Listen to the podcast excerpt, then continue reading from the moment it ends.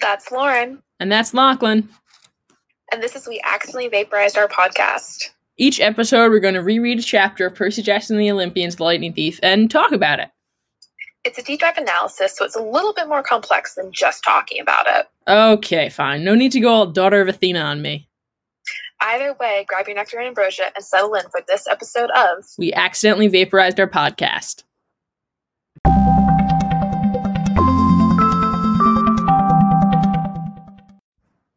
Hi, so this is our first episode of We Accidentally Vaporized Our Podcast. As we said in the Woo intro, woo. my name's Lauren, and the girl with the screwed up audio is Lachlan. Thank you so much for calling me out for that. I Oh, didn't ask for any of this. I know, I know. Um, I'm the one recording, so Lachlan's calling in, so that's why it sounds a little like that. But I think you know we'll have good contact that content that will make up for our bad uh, technical side. Yeah, and hopefully one day, you know, we'll be together again, quarantined on our beautiful campus. One day, That's actually really gross because snow. one day, one day.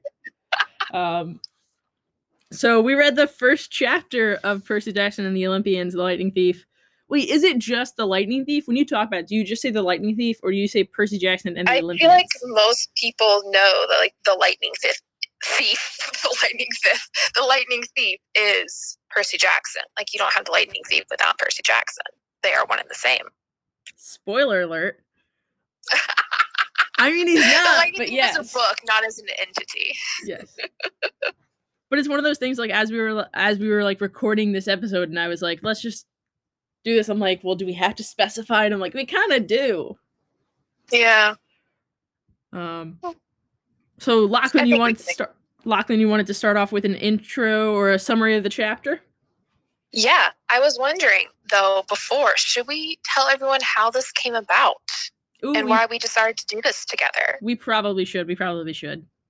Yes. All right. So, because, you know, coronavirus is a thing and it really derailed, is that the right term? Derailed all of our lives in the last year. Yeah, the only a- way I could works. figure out, yeah, the only way I could find to keep sane during a virtual class while I was quarantined with my entire family for a really, really hot, awful summer was to reread all of the Percy Jackson books, which I hadn't done in a really long time. I missed them a lot.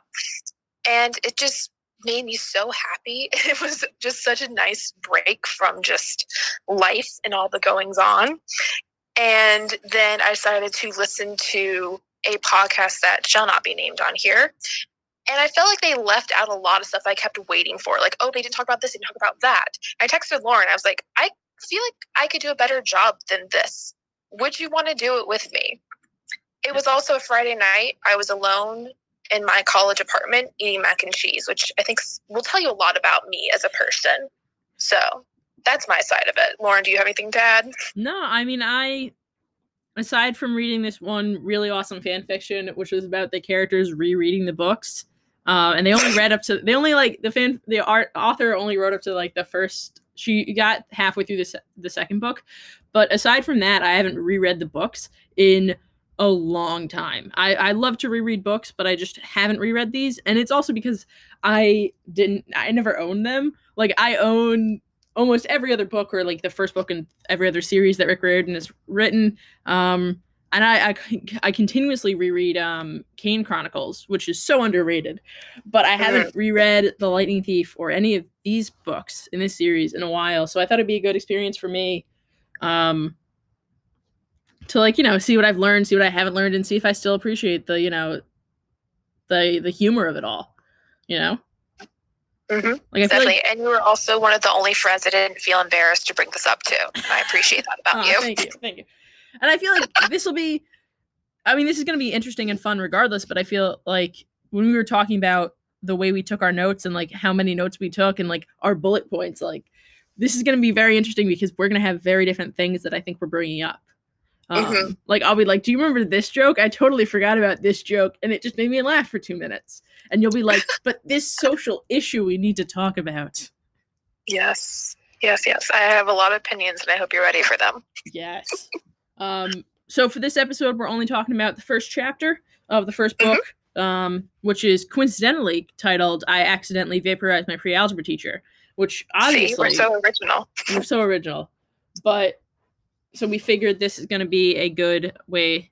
We'll start off with this and see if it works, see if it doesn't work, and maybe we'll just delete this episode and never talk about it again. But Mhm. maybe it'll be posted somewhere. Graves.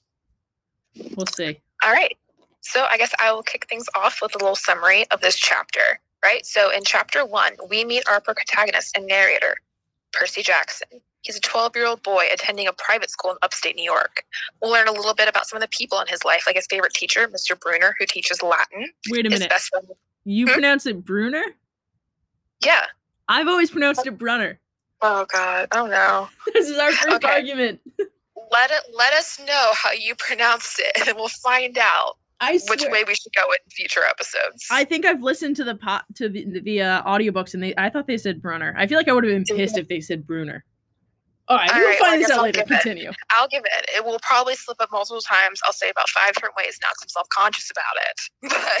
But anyway, Mr. Brunner, I suppose, who teaches Latin, his best friend Grover, the bully Nancy Bobofit, and the creepy math teacher Mrs. Dodds.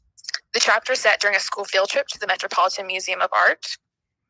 And during the visit, Percy has an interesting encounter with his math teacher that will change the course of his life forever.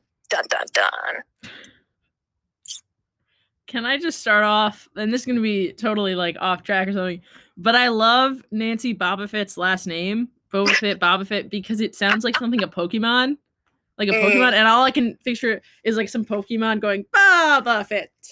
Um, and I just I do that. actually have a whole bullet point specifically about her name that I can now jump down to if we want to get into her right Yes. now. Go ahead.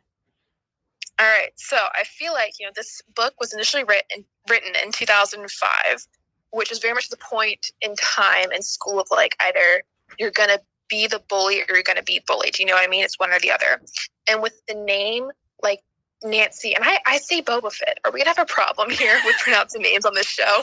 Every single name we're gonna pronounce it differently. Every name, every name we're to, one of us is going to be wrong. But anyway, Do you pronounce it Zeus or Zus? Zeus. Who says that? I was joking. Okay, well, we got that. So, Nancy Boba Fett, I feel like with that kind of name, you're gonna be made fun of in school. It's just going to happen. So, she chose between those two paths and decided she was going to be the bully. Do I support her for it? No, of course not. But was it also inevitable because of how school works in this country? Yes. I mean, you also got to remember she's a um I'm trying to like find the exact page, but she's at Yancey Academy for Troubled Kids for a reason. Mhm. Um she is a kleptomaniac. She is on this field trip trying and standing outside the Metropolitan Museum of Art trying to steal from people. So she it's not like she was like, "Oh, I'm at this school and I'm going to bully people." Like, no, she's a bad kid. Yeah. I mean, Well, she's maybe not also really a bad kid, but just a kid that has been failed by society. And I do have a soapbox plan later to talk about all of this. Okay, So we'll, I'm going to put a pin in that for right now. She's only mentioned in these two chapters, by the way.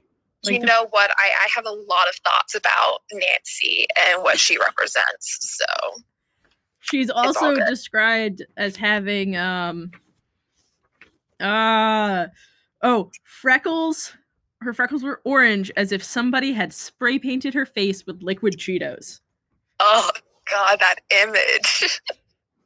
I must say, Rick really came hard for the descriptive imagery in this chapter because I, I have a lot of different points that I thought were really interesting. Really? but that's that's definitely one of them. well, yeah, I feel like that's I feel like with a lot of these this book, I forget how well written it is. Um hmm like I, I like to focus on like the characters and the humor of it and the chapter titles and like the universe that it creates but it's also simply a well-written book um Oh, rick does a Yes. great job of foreshadowing and stuff coming up now that's going to come up in future chapters or even future books that i always think is really fun and awesome and i always love when i reread a book and i'm like oh that's what he meant because in four chapters this is going to happen um hmm And and, there's a I lot of love- callbacks too as we move through the series that are going to be really really fun to look back on. Yes, those are always really cool. Um, Mhm. and I cannot. I just just rereading just the first chapter made me excited because it's like Yeah. so much, and especially knowing that Percy goes from this 12 year old kid who's just like uh, this not he just hates his life and he all he wants to do is see his mom and he's stuck at this boarding school and he only only got one friend and he goes from this to the spoiler alert the the hero of Olympus. I mean, he mm-hmm. goes he his character I don't want to say he does a complete like 180 but he has a whole his character grows not only throughout the series but throughout each book and almost each chapter you can see it. And i really think mm-hmm. that that's well done um because i remember how i was at 12 and i wouldn't have dealt with any of this very well. And the fact that he oh, this character is so awesome and incredible and still has that sense of humor after everything he's been through is incredible and i feel like i'm getting ahead of myself. Oh i feel like that was very beautifully put and it actually plays very well into the first big thing that I wanted to talk about. Woo-hoo. All right.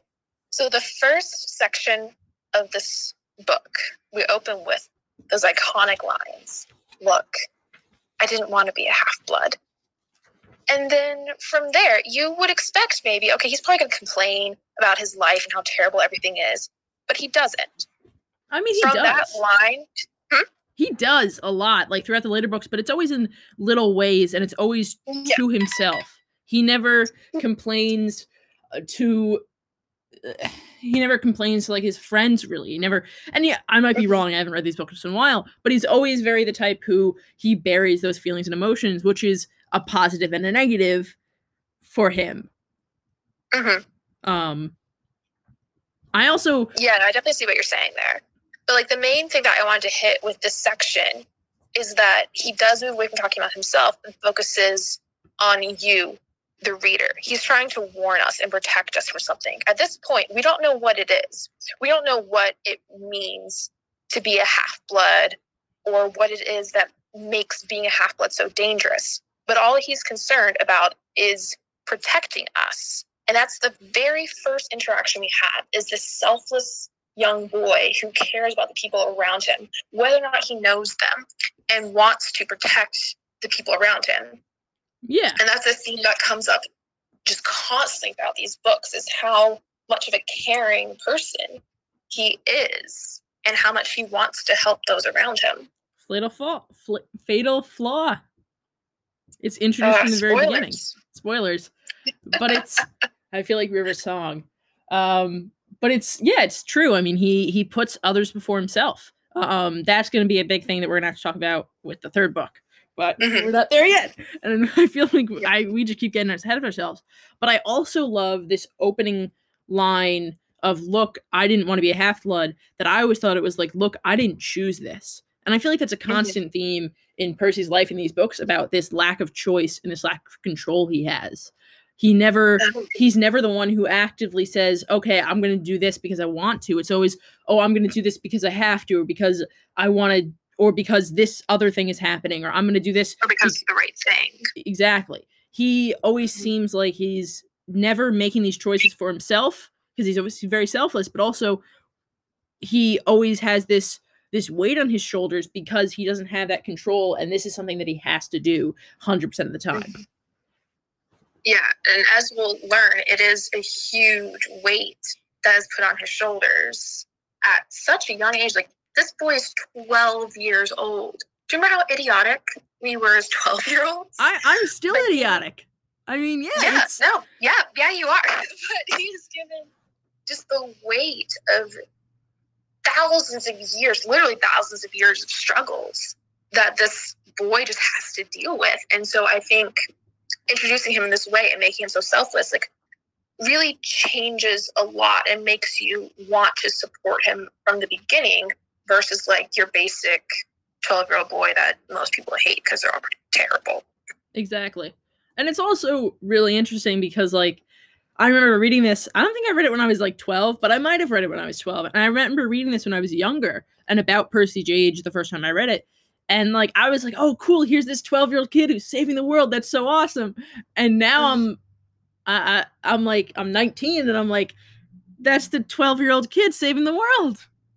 Yeah. It's like I have a totally different outlook on it based on my age. That's yeah, I definitely noticed crazy. that as I've gone over like so many YA books are in like that 12, 13, max 16 age range of the protagonists. And when you're younger, like, wow, they're so cool. They're out there, they're doing it. And now that I'm like 21, I'm like, no, these are these are small babies. Like, why, where are the adults who actually need to deal with these problems? These are children. Exactly. Exactly. So I have a very different opinion reading it now, which is so interesting to see. Exactly. It's just so. It's just crazy. Mm-hmm. Definitely. So something else on this first page I did want to point out is the immediate Percy sass, which is something that is brought up a lot within the fandom. Persassy. And it is brought up here on the first page, where he's talking about Yancey Academy, a private school for troubled kids in upstate New York. Am I a troubled kid? Yeah, you could say that. He is though. He on. admits it. hmm He does. He, he admits it, but you can feel the sarcasm just coming off of the page. He's a funny guy. Mm-hmm. Also, are we are we in upstate New York? Like, would he, would he be near us, location wise, if Yancey Academy was a real real place? I'm gonna be honest. Anything that's not Manhattan or Long Island is upstate New York to me. Well, there you go. We're we're in the same place, guys. Yancey Academy is just right down the road, But I mean, supposedly. it's, it's different depending on where you're from.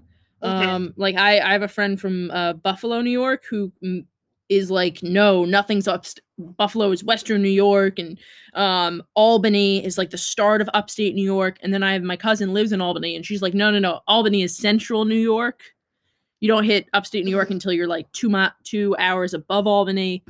Um, Interesting. Meanwhile, I'm from the South, where if anyone talks about New York, it's either the city or it doesn't exist.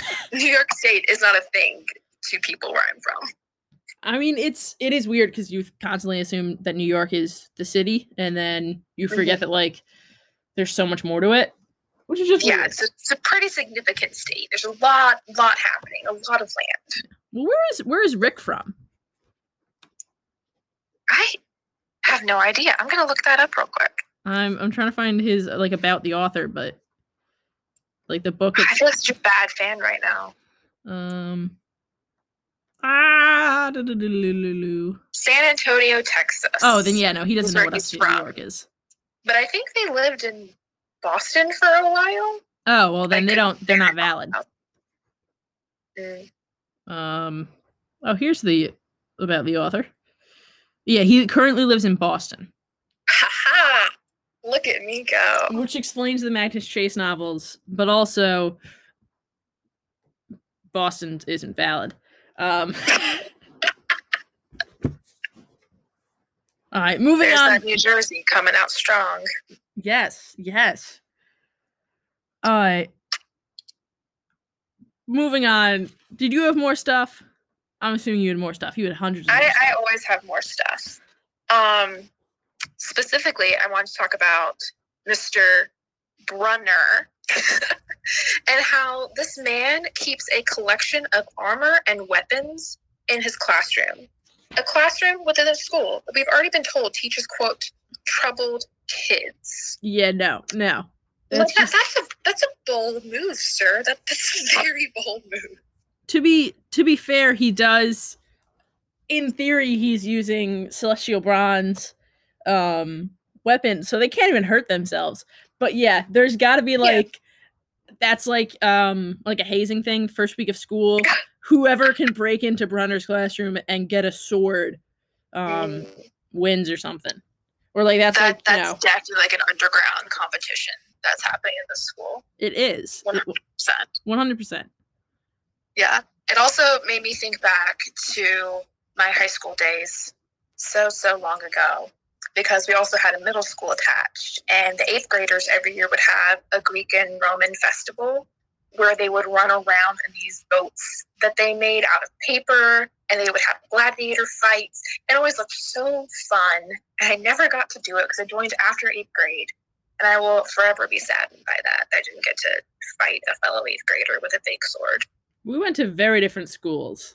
We did not have that at all. Yes, we did. There'll probably be more stories from my school that will come up that'll make you all question where I went and what happened to me for four years. And sometimes I question also if it was real, but you know, I, I made it out, and that's what matters. I, I don't know how to respond to that. All right. The next thing I have was Grover. Did you have anything else you want to talk about with Mr. Brunner first? Um, well, I wanted to mention Brunner and Grover, which was very interesting to me, is that they have physical impediments in the mortal world that are yes. that are um advantages in a way in the uh immortal in the uh, Greek in the in their Greek Mhm. lives. Um I will say that we may need to hold off on talking about their like let's say true forms yes. when they're revealed. yes. But I do have a lot of thoughts about the disability part. Yes. Um, because I feel like that's a common theme where you have what might be considered an uh I don't I don't know how to phrase this like a physical impediment or a uh disability in the mortal world that's actually an advantage in the Greek world that Mhm. I think is a really interesting theme and goes back to uh Rick's uh son, which I don't know how creepy we want to be by talking about Rick's family. Um I do that that is also part of my whole soapbox that I had planned and written out okay. just for you. So we're gonna So- we'll we'll come back to that later because that's gonna be an actual conversation for further chapters. Yes. But a quick thing that I did want to say while we're here is that at this point, you know, Percy still thinks everything's pretty chill, everybody's normal. And his favorite teacher is in a wheelchair, and his best friend has like pretty severe mobility issues. And I just think it's really cool that those are the people that he is associating himself with. And it again shows his selflessness, his lack of judgment towards other people, and shows that he just cares about everyone as who they are as individuals and not worried about their physical appearances or like, oh, will people think I'm weird if I'm hanging out with people who are different from me? Like he's all about just vibing with somebody. God, that sounds so weird to say. Um, but just like he doesn't let things like that influence his opinions about somebody, which again I think is so huge for young kids that are reading these books to see is that people like that do exist in this world and they're normal and it's nothing to like look at or really think anything of. Yes. And it's also interesting about the fact that I don't know if it's in your book, but on my book on page three, where he's like first describing uh, Grover, he says that um, he must have been held back because he is the only sixth grader with acne and a beard, and how he has some kind of muscular disease in his legs, which is interesting that I don't know if Rick just didn't want to come up with an excuse or Percy just never asked. Like he never Mhm. asked like, "Hey, what's wrong with you?" or like, "Oh, why do you use those crutches?" or "Why do you have a beard?" Um, which I just think is very like Percy like. He's like, "Ah, it's- this is my friend." Like, Yeah, like he, he takes people as they are. He doesn't pry for more information. It's whatever you're willing to share, he will accept you. exactly. I think Yeah, the rest I of us that's to. such an important quality to see in a main character. Yes, In case you can't tell, we love Percy Jackson. just a little, just a little. Just a little, just a little. All right. Alright. I feel like I have so much, but I also really don't. You know what I mean? Because I feel like it's just it's the first chapter. There's so much here, but it's Mhm. also there isn't really a lot here, which I think is really good of uh, Rick Riordan because I, Mhm. I I'm only reading it chapter by chapter as we're going along, so that way I don't like spoil myself in a weird way. But even just looking at the chapter titles, it takes a while before like you get to the main plot. Um, Mhm. it like so i think that's very interesting because i feel like so often now in books and movies and tv shows they're just like okay this happens and then you're thrown in. Um but this is very like okay we're going to ease ourselves into it because it's important that you get the bulk of the information now so that way in the later books you have this payoff. Um, Yeah. and i think it really works out and you can tell that it was written specifically with the series in mind and not just with a one-off book. Hmm Yeah, like Rick definitely had a plan of where he wanted these things to go. But I think it is also good that you have this slow build up because you do get, like you're saying, so much background information, so much like world building that's not necessarily action driven, but it still creates this super rich environment, which is why 15 years later, these books are still so loved to the point where we're going to get a TV show. yes Yes. and it's it's even more So interesting because so much of Percy, I mean, you you only really see these characters in the Greek world, but Mhm. the the very beginning of books and not even at the end, but on on quest sometimes you get to see Percy interacting with the mortal world, and I think that's always so cool because at times you forget that not only are they fighting to save the Greek world and to save the gods and to save Camp Half Blood, spoiler alert, but they're fighting to save the mortal world also. And I feel like you need to get that reminder of that there's these people who don't know what's going on and that they're living their lives and they're good people. Yeah, I think In theory. grounding it back in the real world is what helps keep Percy so relatable and such a great hero that you do want to follow because it's not just this higher level gods and monsters thing, but he really is fighting for all the regular people also who don't necessarily know what's going on, but will still be impacted by all of this. Yes, exactly. And I like that cuz he he spent the first 12 years of his life not knowing about the Greek world at all. He spent the first 12 years of his life as a normal kid, uh, a uh, lower class, just based off contact clues, a pretty poor kid growing up in New York City who didn't have a lot and had his mom, and that's all he really never needed. And you get to see him stay humble to that by continuously going back to the mortal world. Mhm. And I feel like that Rick Rick does that very well of reminding the readers also that there's more than just Olympus at stake. I feel like we're getting a little too deep in for the first chapter. Yeah, yeah, I think, you know, I mean, that's part of the problem of if you've already read these books 10 times like I have, then you're going to have a lot of stuff that's built up over the years. Yeah, And now there's microphones microphone from my face, so I'm going to talk about it. exactly. And but getting back, there's overlap between like what happens in each chapter, of course. So it's hard to like Yeah. just only talk about something that happens in one chapter. definitely, it's, it's hard to like erase all of it from your mind and just focus on like, these first 14, 15 pages. Yeah. All right. But attempting to ground ourselves back in, I do want to talk about a beautiful, lovely example of Percy and Grover's friendship and the support that they have for each other. Because we're on the bus, right? We're going to the museum. And Nancy, the bully, is throwing wads of a peanut butter and ketchup sandwich. Which is gross in and of itself. That, yes, in and of itself, that is so gross. But she's throwing pieces of the sandwich at poor Grover's head. And all I want to do is give Grover a hug and fight this girl. But anyway, Percy clearly feels the same because he is ready to get up and fight her, even though, as Grover points out, he is already on probation.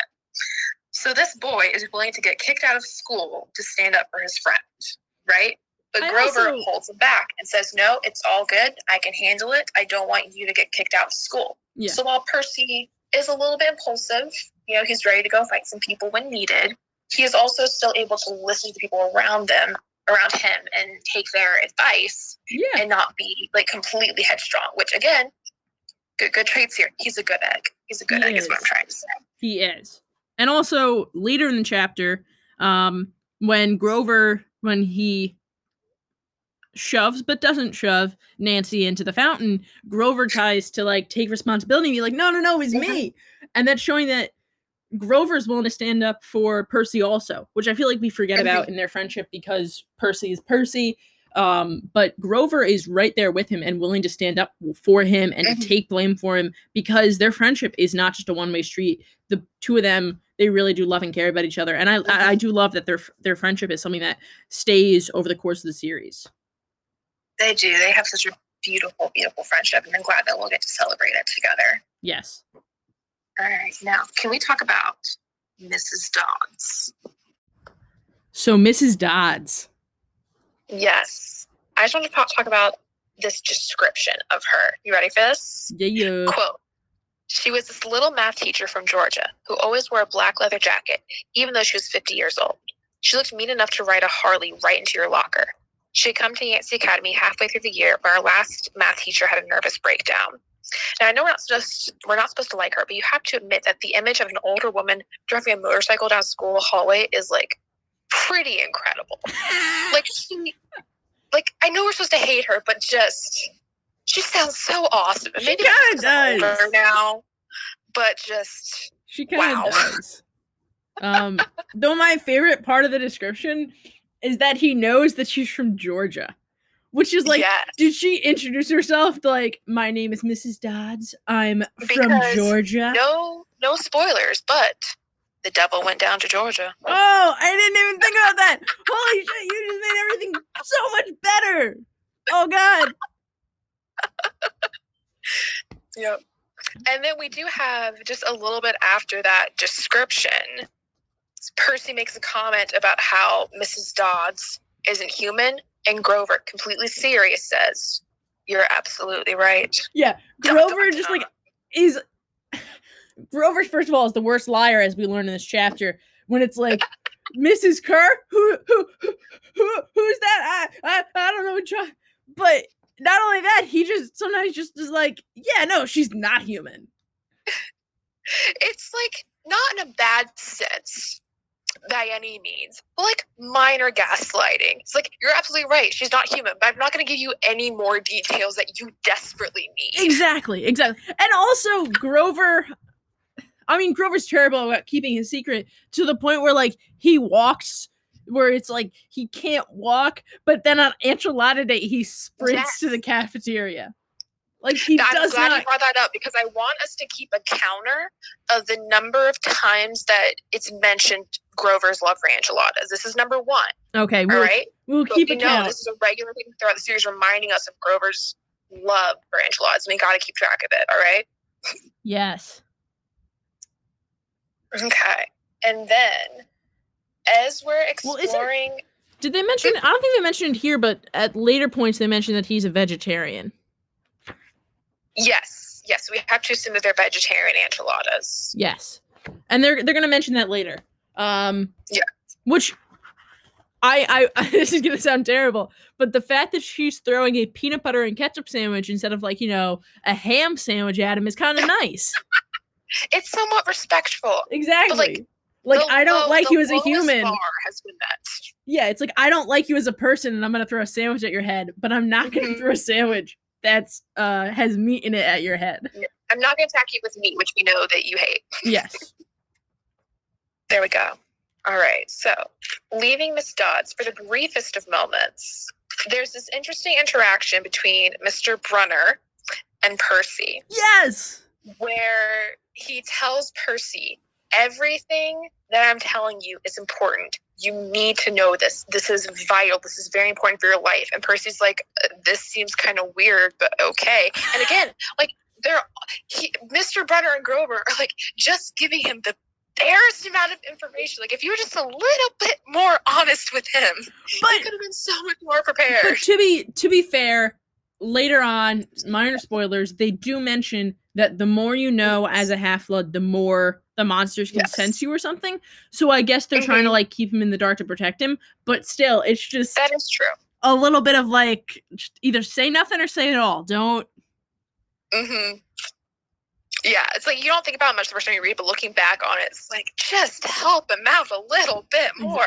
well what i what i love about the first chapter is the question of um uh why does this knowing that kronos ate his kids knowing greek mythology why does this matter in real life?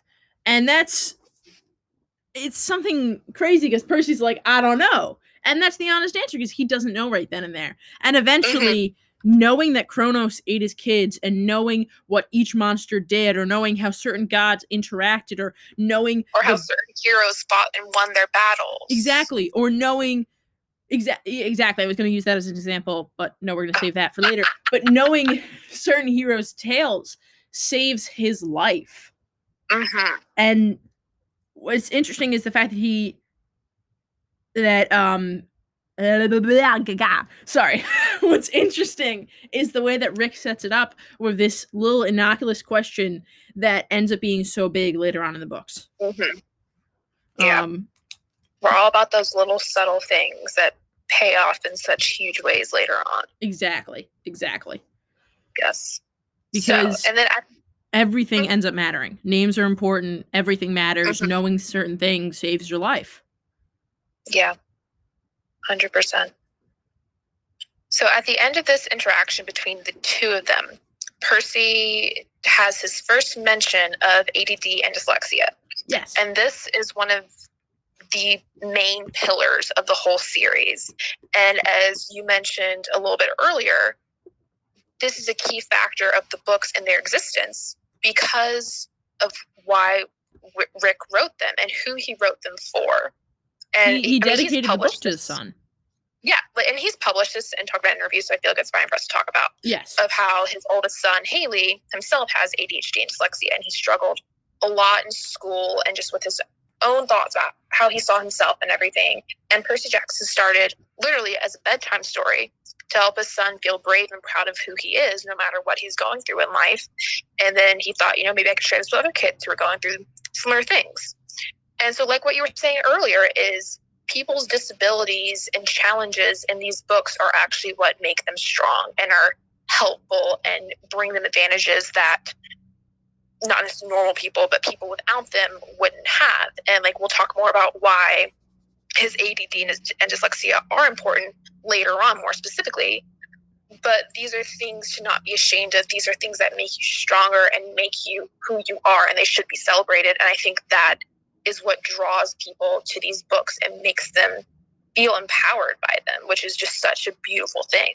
Yes, and I know a lot of other authors and a lot of other TV shows and books do similar things where they try to like I don't want to say like give a character a disability to give them a disability, but they'll have characters who have disabilities and it seems like their whole character res- revol- result revolves around mm-hmm. the disability, but Rick does a great job of or even that like result revolves around like their one characteristic that makes them who they are, mm-hmm. but Rick does a great job of being like, no, this helps them, but they're still a person. They're not just yeah. this disability. They're not just this or that. They are a whole person. And or it's about how does this disability, how do they overcome their disability or work through it and past it? Whereas this is no, I'm going to utilize this to make myself better. I'm not trying to work around it. Exactly. And mm-hmm. I mean another another great example of that is um uh, uh Toph in um Avatar: The Last Airbender. That mm-hmm. she's she's blind. Uh, I didn't say her name right. That would be terrible if I didn't say her name right. Toph. Yes. um, I'm sorry. My why one of my D and D the one of the NPCs is named Thoth. So I'm like I have too many names to remember. But Toph. the Avatar: The Last Airbender character, whose name I definitely know. Um, she's blind, but she mm-hmm. is stronger because of that. She yeah, is, she is able to develop a whole new style of bending because of her blindness. She's and she's constantly underestimated, but she is the strongest mm-hmm. earthbender in at least the original series, if not yeah. Korra. I just haven't seen uh the the the secondary series yet. Yeah. So it's just interesting how, and it's in kids shows also. What are what are marketed mm-hmm. as kids shows and books and kids books, um, because whenever I look for Percy Jackson books, they're always in the kids section and not in the YA mm-hmm. section. Yeah, they are. It's interesting. Like All right. Go, uh, so you go to the copyright page, they usually say like who it's for, but um, or like the genre or something, but it does not here because now I need it to say that and it's not saying it. I mean, the back of my book says paperbacks for children. So um read into that how you will. Yes. And one of the things I always forget about this is that it's technically published by Disney. Mm-hmm. Which I, I always forget, but which I always think is interesting. And I don't know if the original original books or if they just acquired it, but it's published by Disney, which is very um which is great. Mm-hmm it's in good hands now. Yeah. Well, we, we, we trust Disney with some stuff. yes. All right. So the next thing I want to talk about is, and you mentioned a little bit earlier, is we have a brief glimpse of what is to come for Percy.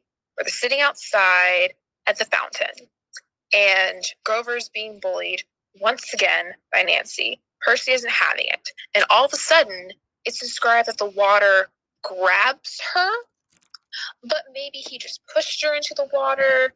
No one's really sure.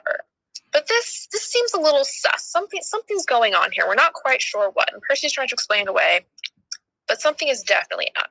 Yes. In addition to this, it's it's a good foreshadowing and it gives a little bit like if you were looking for it you'd be like oh okay we get it but if you're not looking for mm-hmm. it it's like oh cool he got angry and he pushed a girl into the fountain for, and he stood up for his best friend um Mhm. so it does a great job of that um and it's one of those like i don't i don't think i picked that up the first time around um i was also i think 12 the first time i read these books but like reading it now it's like oh it's so obvious but it's also not you know Mhm. Yeah, the way the way he wrote it was very good. Of we think something's going on here, but we're not really sure. We want to believe that this is all normal, but as we'll learn very very shortly, and i also none of this is normal. I love the I love the imagery of when he doesn't push her in, he hears like this uh roaring in his ears. Mhm. Um like uh, and, and the specific phrasing is a wave roared in my ears. And he does that throughout the books where it's like he gives like water imagery when he doesn't have to to make it like, "Oh, look at this." Um Yep, just planting those seeds. Exactly, exactly. Yeah. So then once this happened, we get a little bit more sus- suspicious language. That's a hard word to say. Where Mrs. Dodds materialized next to us, didn't walk up. She materialized. And again, using Which those could, be used in other situations, but it's a little, little sus.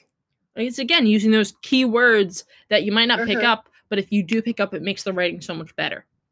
Yep. And so she decides she's going to pull Percy back into the museum. They're going to have a talk because how dare you push a girl into a fountain, even if she was bullying your best friend.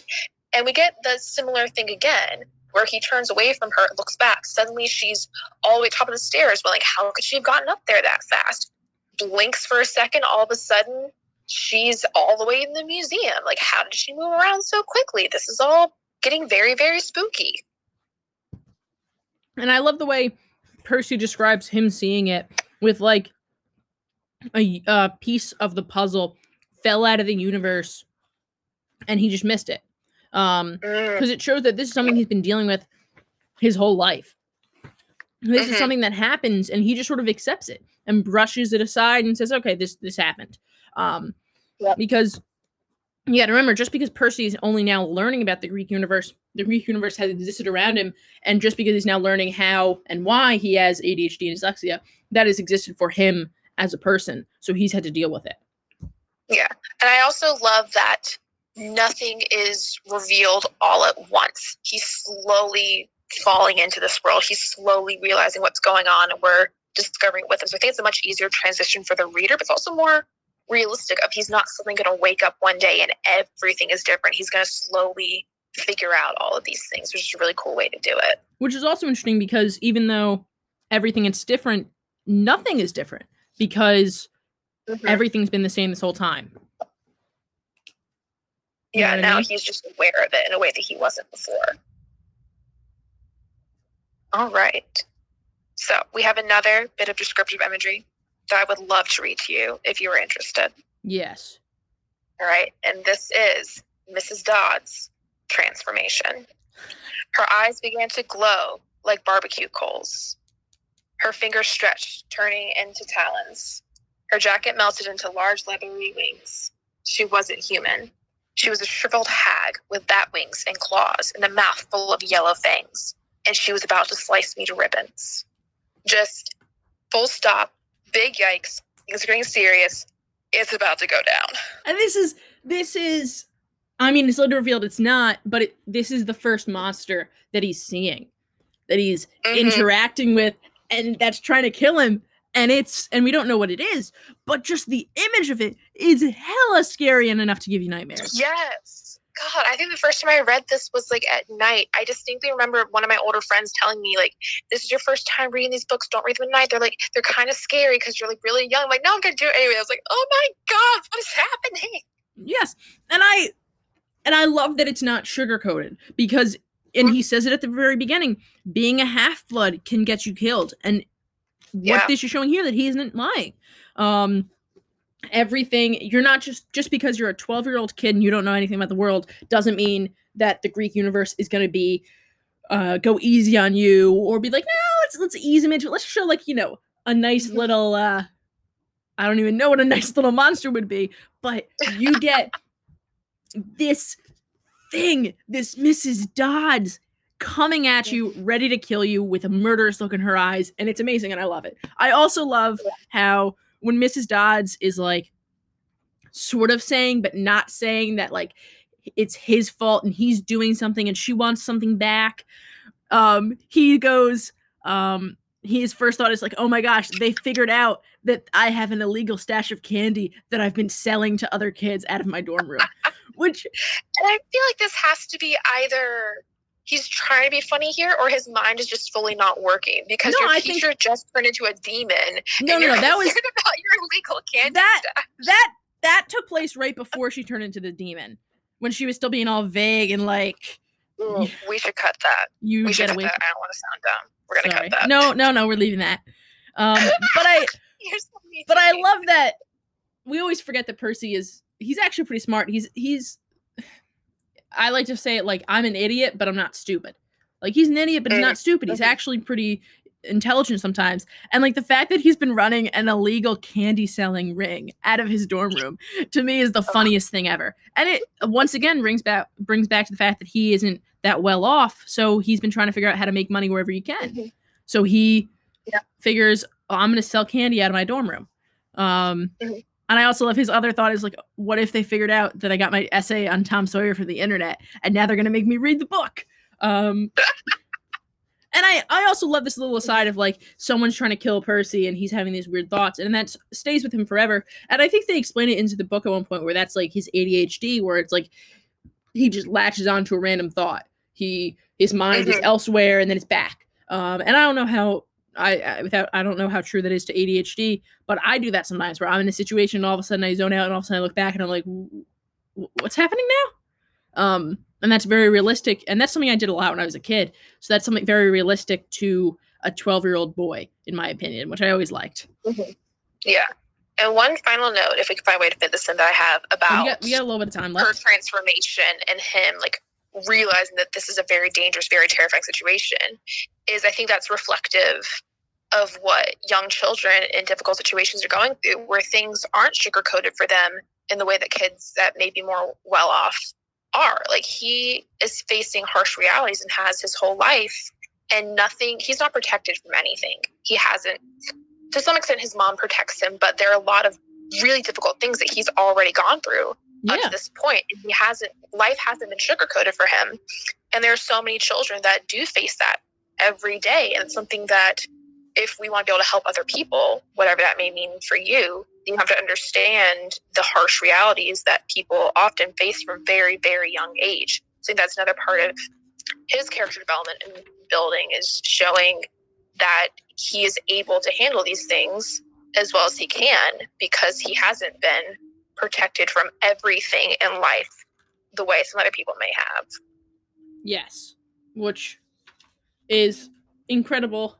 Um, the way that Rick sets it up, and I think that's a very good job of setting up the rest of the universe on the rest of the series about how um, you're not just going to be sugar coated because you're kids. Like this is real.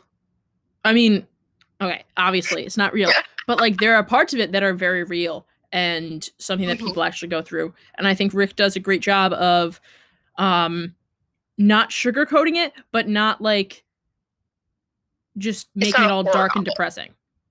Yeah. Um Yeah, he definitely finds a good balance between And- it being fun while still dealing with some very real things. yes, yes. Um so before we end the episode, let's talk about the very last thing that happens.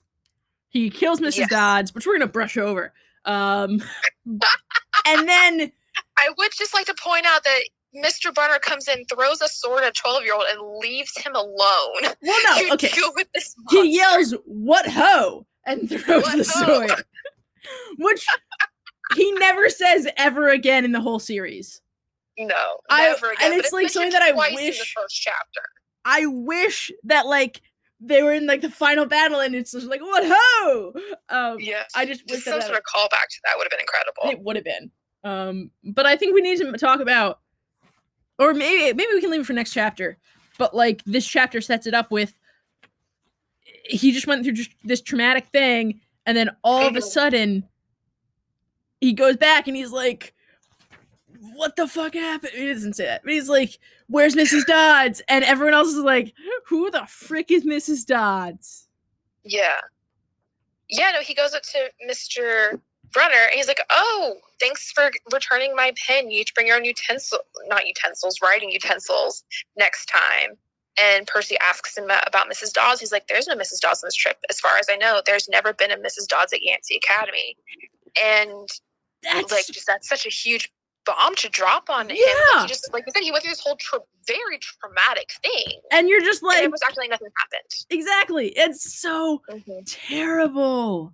And I feel- and that is something that so many people go through where you go through something awful and everyone acts like it wasn't a big deal or it was all in your head. And like, that's such a difficult, difficult thing to go through. I know, and that is, and eventually they have to deal with that, and that becomes a bigger thing in the next Mhm. chapter. But like, to me, as like a child reading that for the first time, and that's how you end the first chapter, and it's like, what? What do you Yeah. mean? There's no Mrs. Dodds? And I, I just loved that. I thought that was amazing. yeah. But I think this is all another subtle way, whether Rick meant or not, we could be going all eighth grade English teacher reading into it here. That is another big issue that so many people go through of you deal with something really, really terrible and no one around you understands or believes something that I personally have gone through. And it's awful. It's Yeah. really awful. And this is just this little subtle thing and it will be resolved. But just the agony and struggle that Percy is about to go through for the next several weeks is something that I really, really resonate that really It- resonates with me. Especially when So- you re- remember that this chapter takes place in, I think they mentioned like it was May when they were on the field trip. Um, It is yes, it was May. break. May that they went on the field trip, and then they don't. No, it's winter break. No, no, no, because he said he hadn't seen his mom since winter break. Um, but things started going really bad for me last May when our sixth grade class took a field trip to Manhattan. Huh. I'm suddenly very confused by this by these books. Sorry. Um, but I'm like that takes place in May, and then even if it takes place at the end of May, he has almost the entire month of June before school ends. So that's and that's about 30 days. That's at least over 30 something days probably.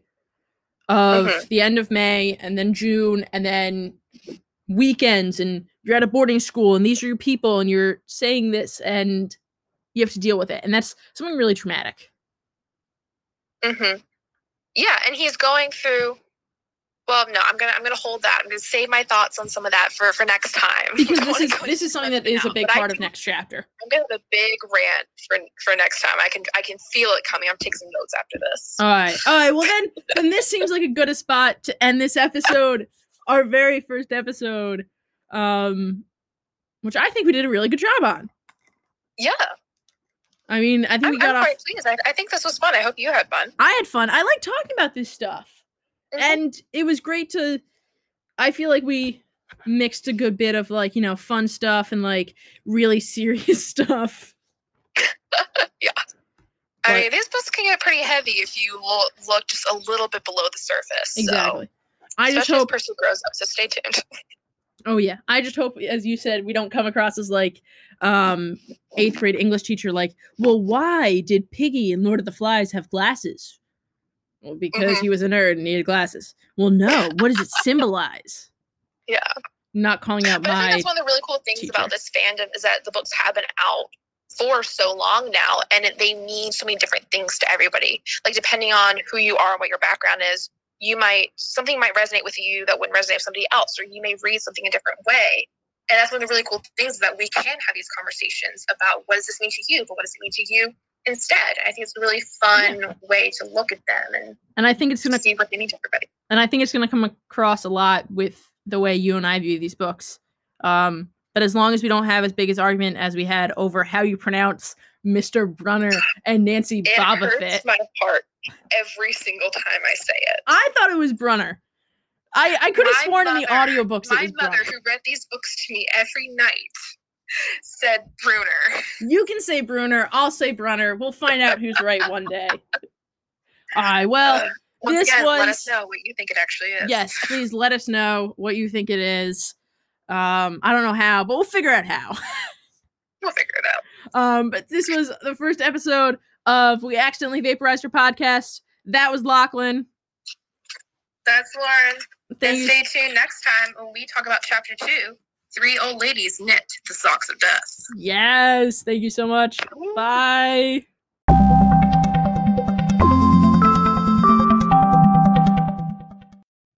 Hi, everyone. It's Lachlan again.